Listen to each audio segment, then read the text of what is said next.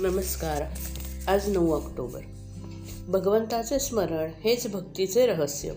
मी नाही तू आहेस हे जाणणे हीच खरी भक्ती होय. भक्तीचा विषय एक भगवंत ठेवला की बाकी सर्वाचा विसर पडतो. भक्ती केली की चित्त निर्विषय होते हे सांगावेच लागत नाही. स्वतःचे विस्मरण आणि भगवंताचे स्मरण हेच भक्तीचे रहस्य. भगवंताची प्राप्ती पाहिजे असेल तर भक्ती करावी. भगवंताच्या चरित्रात भक्तांच्या सर्व तऱ्हा आहेत. त्यामध्ये आपण कुठेतरी खास बसू खासच बसू. भगवंताने त्या सर्वांना समाधान दिले. मग ते आपल्याला का मिळणार नाही? जग प्रगतीपर आहे हे खरे.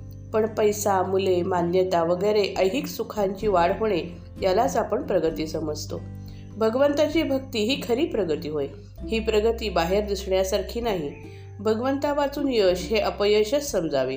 कित्येक वेळा अपयश हेच यश बनते. म्हणून अपयश आले तरी ते भगवंताच्या इच्छेने आले असे समजून शांत राहावे. भगवंत आहे असे म्हणणे किंवा मानणे याचा अर्थ असा की ही सर्व सृष्टी भगवंताने उत्पन्न केली आहे. त्या सृष्टीचे तो रक्षण आणि पालन करतो. सृष्टीमध्ये अनेक समूह आहेत. त्यांचे सुद्धा रक्षण आणि पालन तोच करतो. त्या समूहांपैकी आपण एक जीव आहोत आणि आपलेही रक्षण आणि पालन तो सदा करीत आहे. खरे पाहिले असता प्रत्येक मनुष्य अद्वैताचाच अभ्यास करीत असतो. अद्वैतामध्ये नेणारे द्वैत आपल्याला पाहिजे आहे. भगवंत म्हणजे सगुण परमात्मा असा आहे की तो वेगळा दिसतो खरा परंतु भक्ताला तो आपल्यासारखा करून घेतो. आई आणि मुलगा यांच्यामध्ये साम्य असते. मुलाचा आवाज आईला नेहमी गोडच लागतो. त्याप्रमाणे भक्ताचा आवाज भगवंताला गोड लागतो.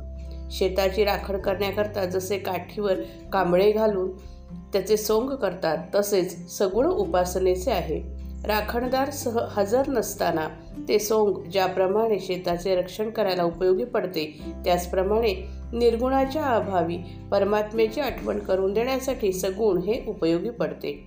डोंगराच्या माथ्यावर चढल्याशिवाय आपले पलीकडे असलेले गाव जसे आपल्याला दिसत नाही तसे सगुणरूप झाल्याशिवाय निर्गुण होता येत नाही. जो भगवंतावर अवलंबून आहे तोच खरा स्वतंत्र होय. भगवंताचा ध्यास लागणे म्हणजे तद्रूपच होणे होय. भगवंताची प्रीती याचेच नाव भक्ती. माझा त्राता माझा काळजी घेणारा माझे रक्षण करणारा आणि पालन करणारा तो भगवंत आहे. असे मानणे आणि तसे वागणे हीच भगवंताबद्दलची खरी अस्तित्व बुद्धी होय.